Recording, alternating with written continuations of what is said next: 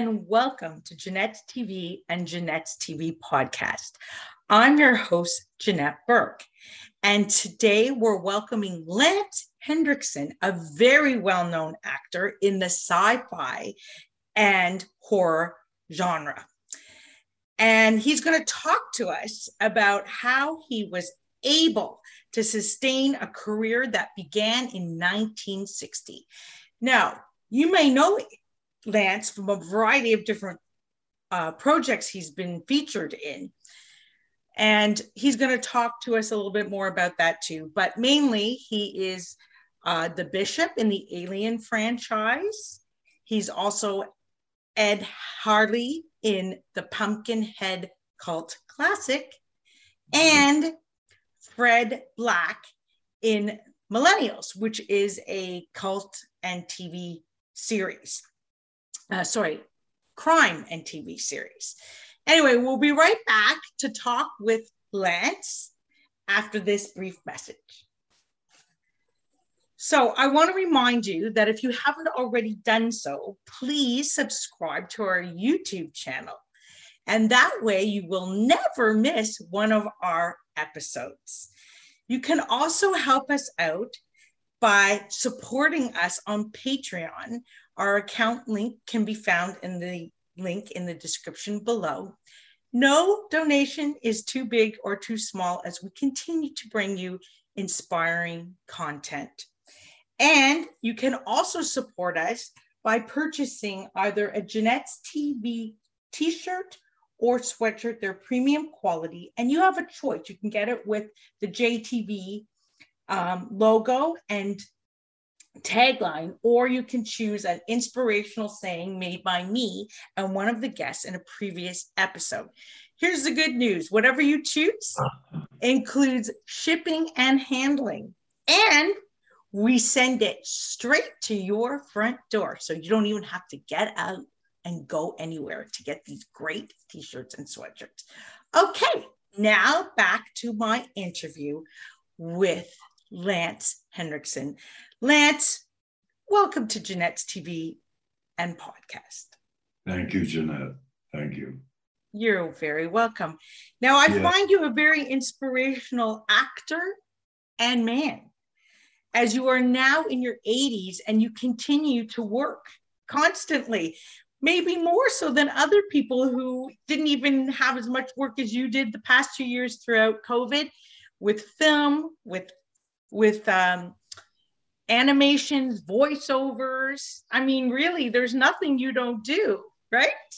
That's and my my question is, how were you able to sustain such a long and promising career? What's your secret to success? I, I, I think it's probably because I came from New York. New York oh, people are. So you have a little chutzpah in you. They have chutzpah. Yeah. yeah. You can keep going. Uh-huh. I, want, I, want, to tell you something. I've done a lot of work in Canada. In, I did where? Last Druid there. I did Falling there with Viggo Mortensen out of oh. Toronto. Oh. I did oh. Gunfighter's Moon up there, directed by Larry Ferguson. And then I did Millennium for three years. So I, I felt, I started to feel Canadian. I felt oh. good. Yeah, no, it's a good feeling well, we are a good country. Yeah, We're good people. Are. You are. You really are. And you mentioned all these things that uh, your projects that I was going to actually mention in another question, but since you already brought it up, let's just start with how you were able to sustain success since 1960. That in itself is a feat in the acting business. And I'd like to know your secret to success. Oh, no now you're now you're asking something that's almost impossible to answer because no, I've it's done, not. I've done almost 300 movies, so wow. it's like it, it just seemed natural, a very natural movement from one era to another, you know, and from one script to another. But I, I love it, so it, it it's not like a, it's not like a job. It's more more like an evolution that I'm going to have to go through in order to play somebody, you know. So Yeah. So, what first attracted you to acting? What gave you the acting bug? Uh, people. I, I love people. Yeah. I mean, and acting opens the door to a much more intimate relationship with other actors, with directors, with all these people, you know, and and uh, I started out shining shoes in New York. I mean, that's my first job where I made money. And my mother was a waitress, so I brought in the extra money. And then I went and saw a lot of movies. I would take a little percentage of that and go see a movie. And so I saw hundreds of movies. And it kind of it opened up my feelings of adventure, you know. So that's what really brought it on. Well, I'm going to share a little something with you too. So, if you don't mind, uh, oh, I think no, it, I think it's great, and I, I, I really I really admire the fact that you're still working. And why do I admire that? Mainly because our society today, we don't see a lot of that, not only in the Hollywood frame, but but in in uh, in general. I mean, you know, most people in their 80s are either in Florida half the year playing golf or maybe living here uh, in a retirement home or something of that nature. Thank you for lumping me in with all of that. Uh, I don't mean to do that. In fact, it's just the and opposite that you're able to keep going. You're able to keep going. And I really admire that that you you don't stop and you even you know you even dabble now in, in art in the clay business too and began selling that. I think it's fantastic that you keep doing that. And I guess what I really want to bring out and, and it's really in honor of you, not to insult you. Um, it's you, you know it, why don't okay. we see why don't we see more seniors doing this? And how can we see more seniors doing this? So the reason I ask you this is because you kind of remind me a little bit of my late dad, who actually um, had a business until he was like 90, 91 years old and never stopped because the moment he used to tell me the moment I stop uh, is you know similar to you I, I don't see people I don't I feel like giving up. You know he loved his work so much he was actually um, in the clothing business. So I want to I want to ask you like how can we inspire others to be like you and to keep oh, going that that's that's going to be by accident you know I I think that all the people that I've played over the years, the different characters and stuff. I still have all the friends from those movies. Oh, that that's are, great. You know, they're in my life, in my memory, in every way. So I don't feel, I don't feel I'm a, at death's door. Like oh, I don't mean to apply that no, at no, all. No, it's okay. It's okay. but but I need to bring up the fact that we don't look at ourselves as having aged in any way. We don't until you're forced to. Like if you get ill or you, you know, you can't, you can't put your shoes on anymore. You know, I mean, that, that's, I'm nowhere near that. So some, and I don't see myself that way. You know, I mean, I, I see all living creatures as being adventurers because you don't want to obsess on when is it going to end you don't, unless, I mean, we're, they're having a war right now in the Ukraine, which is really horrible. Yes. And it's, and it's, it's pointless.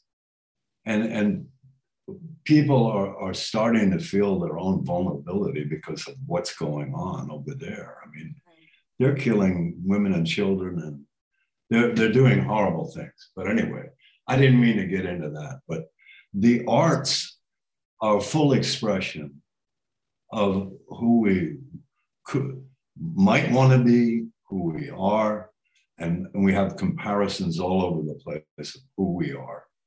And you're constantly doing it as an actor. You're you're embodying another personality, another another energy, you know. I, I think it's kept me very uh, I can't say young, but I can say agile. I think it's great. I think it's a phenomenal thing. I wished I would see more people doing that. Really was my point that I'd like to see more seniors continuing to work in their chosen area that they love, whether they're an actor or not, and and well, they, that we should they, support they them. They have a lot of knowledge. I mean, it's correct. Correct. Correct. You know. I'd like to see more of it. So, did you ever think when you started out, you know, I'm going to become famous in the genre of horror and uh, no. sci-fi? No. How did that happen? It, it happened uh, like all of this. How do I know what my next film is going to be? Mm-hmm. I have a couple of offers right now, and I know they might pan out and they might not, you know, depending mm-hmm. on money depending on everything. Mm-hmm. But so I've always lived, I have a wonderful manager, uh, and she keeps the, the whole thing focused because I'm, I'm a little bit, uh, I, I'm like a dancing horse. We're going to talk about that. Bring on yes, the dancing yes. horse. Yes, yes, we are. Uh-huh. And you know, and and that I've done some amazing movies lately. I did a the Artifice Girl. It's mm. a, guy, a, guy, named Franklin Ritch wrote it and directed it, and he's in it. Mm-hmm. And and it was probably one of the nicest experiences I've ever had, and that was recent. Mm-hmm. And so you don't know how it's going to go. Mm-hmm. Like when, when you meet a guy, you don't know how that's going to go. It could, you know, you could, you you know, you move around and you you start noticing things and that you like or maybe don't like, you know, or whatever. But it's like that's what life is. It's not. There's no uh, set of railroad tracks that I went down. Mm-hmm. but that. you were able to carve that niche in in sci-fi was was it because well you know you got cast in one role sci-fi and horror and then the next role came along in the same uh type of um, well remember area. when you go into the 80s there was a lot of uh, new kinds of films being made like with jim cameron alien mm-hmm. mm-hmm. know these are there was an alien but there was also Aliens, which was a completely different, uh, to me, uh, rhythm and, and kind of expression. I, I, I see it all as a, you know, like a painting. I mean, there are a lot of these directors, especially Jim Cameron and other people, that are artists and they're original. Artifice Girl is one of the most uh, original things I've ever worked on. It really is. So you've been critically acclaimed recently for a dramatic role. I think you started to talk a little bit about it. Uh, oh. There's there's two thrillers, which uh, you just mentioned, Aliens and Bring in the Dancing Horses, and then Falling was the dramatic role. So was it a departure for you to move away from horror and sci- fi to no, do drama? Because I never I've never stopped living. Mm-hmm. I mean, you know what I mean it's not right. like you unplug, go into a, a, zombie mode and plug it back in, and now you're able to do it. It's right. not like. Right. I, I, I, have a whole bunch of uh, memories stored up in me that I use. Lots of them. You know, i have been alive for a long time 80 years. Shit. That went fast, you know. And uh, is there something that you've always wanted to do that you didn't get a chance yet to play? Like maybe a love story or a comedy? Oh, yeah. I love all of those things. I've done moments of comedy and just about mm-hmm. everything I've done. Mm-hmm. You know, I mean, I love comedy. I love, I love uh, how people react. Mm-hmm. I mean, I love watching other people when I'm acting. I'm, I mean, I buy them. I buy it. Let's go. Let's have mm-hmm. fun. Mm-hmm. Yeah. Now, also, you do a lot of voice uh, uh, voiceovers, and you did some gaming, video gaming, and also live animation. Is, any of that harder to do than traditional acting? No, none of it's hard. No, none, of, it. none of it's hard. No, and, there, there is an exhaustion factor in mm-hmm. acting, mm-hmm. where after you've been on a movie for a couple of months, you're tired and you want to leave that movie at your doorstep. You know, mm-hmm. don't bring it into the house. Just get back to life, you know. I mean, so, but but it's all an adventure. I mean, every bit of it, every bit of it. You're meeting mm-hmm. new people and new circumstances and new scripts and all of those things. Those those are what keep us alive. But what are some of the things like that make you say yes to one script and no to another? Well, it has. I, I've said no to more now than I did before. Mm-hmm. You know, but, I mean, but why why do you say no? Like, what is your determining factor to say yes or no to a script? How ex, how exploitive something is, how how um, how well written it is, because I can I can sniff out bad dialogue better than a basset hound. I mean, really, mm-hmm. and you know, it's like a those are the things that prompt you to want to do it. You know, want to do your uh, good writing and, and good ideas. And if the ideas are not there and the writing is not good, then you want to kind of back away from it because you, I mean, I can't just do anything, you know. And how did you become interested in art, clay art, to be specific? I've been doing that since 1960. Oh, as well. But recently you turned it into a business and start selling selling oh, I, I, guess some no, of it. Recently something happened where I decided I'm gonna let people see this stuff. I can't hoard it. You know, I want them to see Oh, it. so you wanted to showcase it. Yeah. Yeah. But you've yeah. actually been doing it for a number of years. Oh, my whole life. I mean, mm-hmm. 1960 my first first time I got invited up to uh, Bennington School for Girls mm. to to work in their pottery shop because that's how it all started. I had sculpted a life size bull out of plaster and found objects, and I had mm. that in my kitchen. And one of the professors came with a friend that, that I knew, and she said, "What made you do this?" And I said, because I enjoy it. That's what made me do it. She said, would you like to come up to Bennington? And I knew it was a girls' school. So I was quite excited about going up there. I mean, I'd never been to college. So I thought, oh, this is interesting. And then I started working in their pottery, but it, it took me almost two months before I made a plate. and then I went home. But yeah. then I was, I was hooked. I was hooked. So, does your acting schedule allow you much time to keep making pottery? I have a 5,000 square foot studio that I work on alone.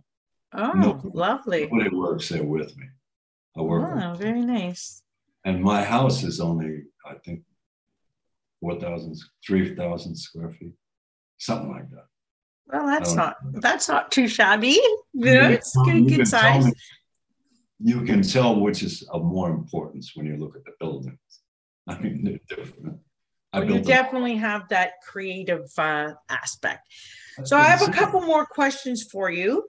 Um, what advice would you give to a young actor starting out today? And would oh. you stir them, steer them away maybe from um, beca- becoming too well known in one particular genre for fear of typecast?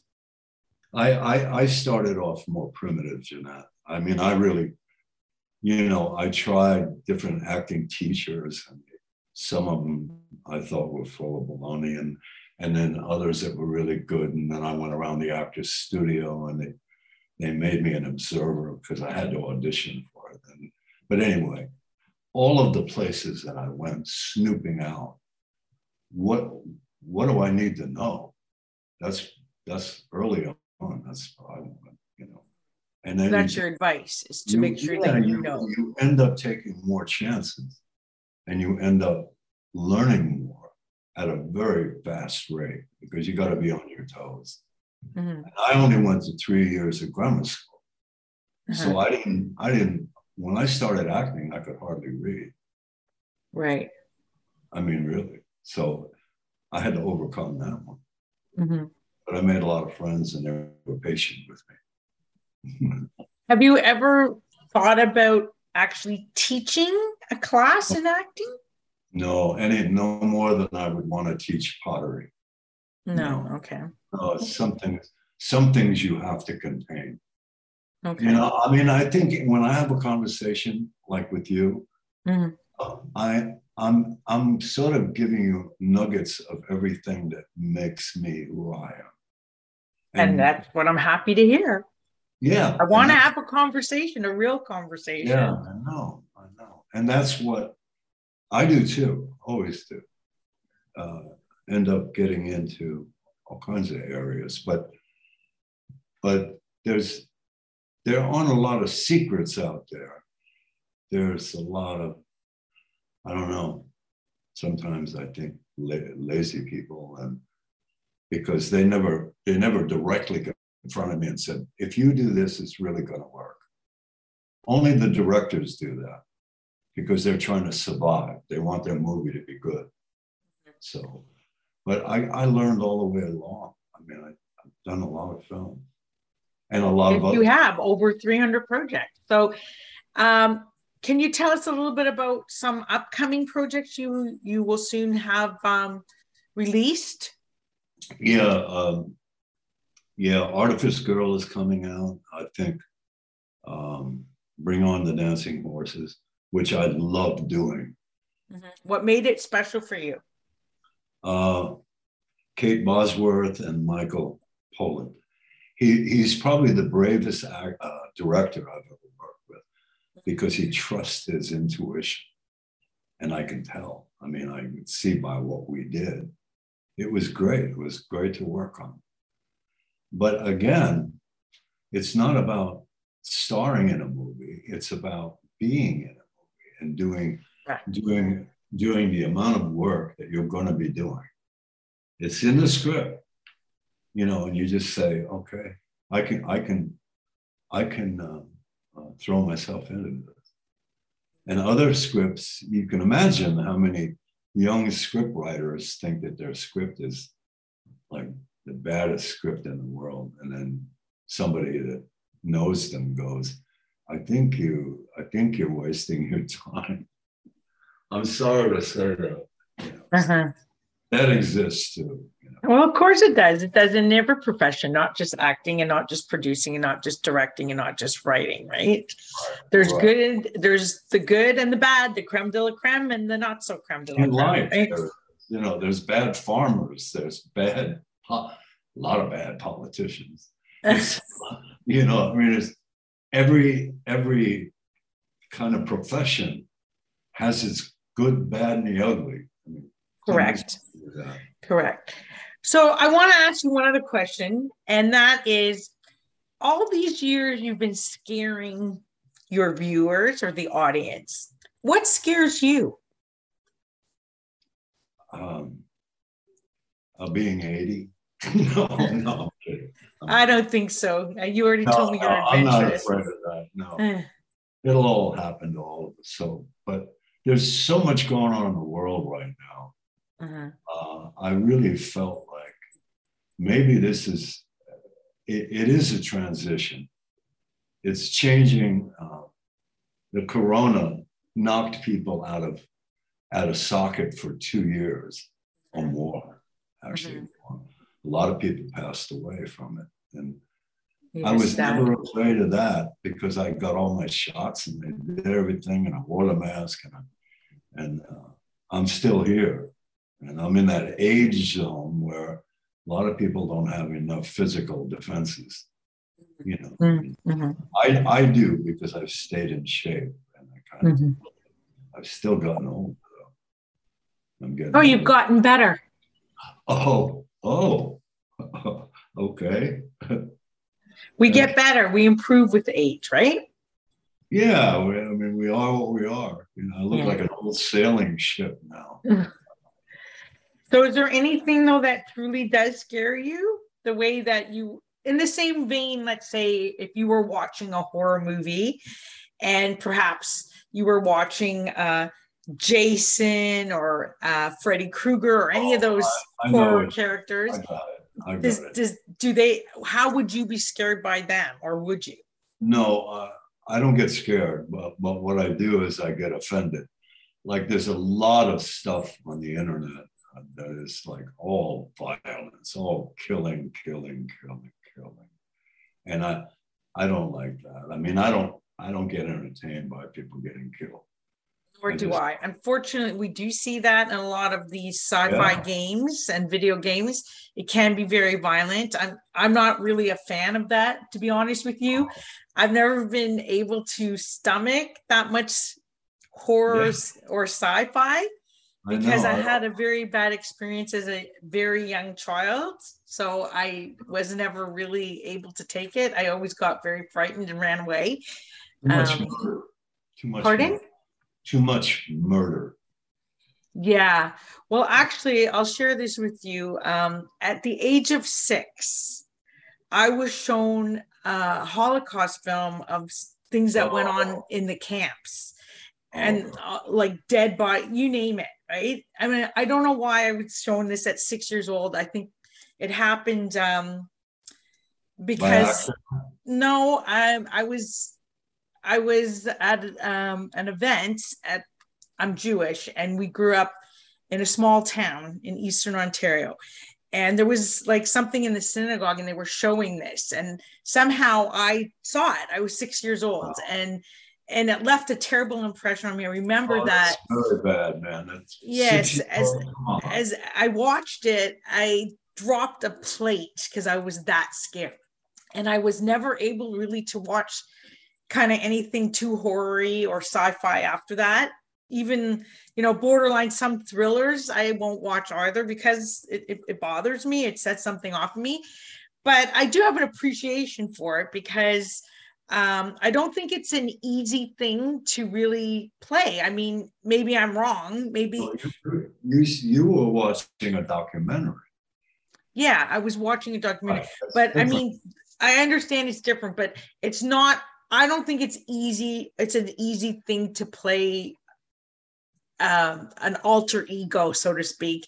That's you know very frightening or very um, mean. I don't know. Maybe maybe it is. Maybe it has some fun true. elements to it. Pardon? True. It's not in your nature to do that. No, it's not. I, no, I, I, I don't. I don't like. I see violence now. They're taking like I'm an onion, and they're peeling off one layer at a time, and it get me after a couple of minutes, it gets raw. I mean, especially the way they're doing it now. You know, I mean, I like I like uh, a guy that's in some violent films, like with, uh, you know, there are some where you have a really good guy who has had a past and he, and all of this, and and bad guys try to take advantage of him, and he doesn't let them do it. You know, like there's there's some guys that uh, that are very good at that.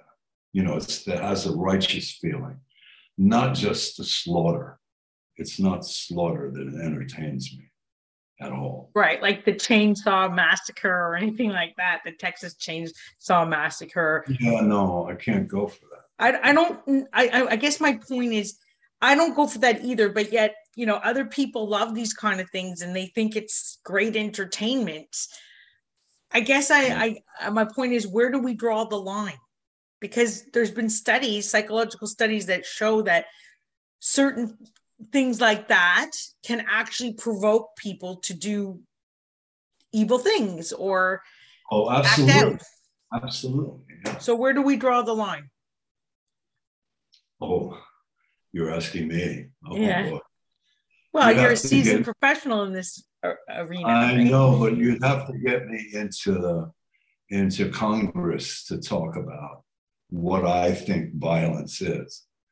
And you know i mean and i would i would use the moment to really say it like i feel it. But it's it's there's never been a time when we haven't been at war.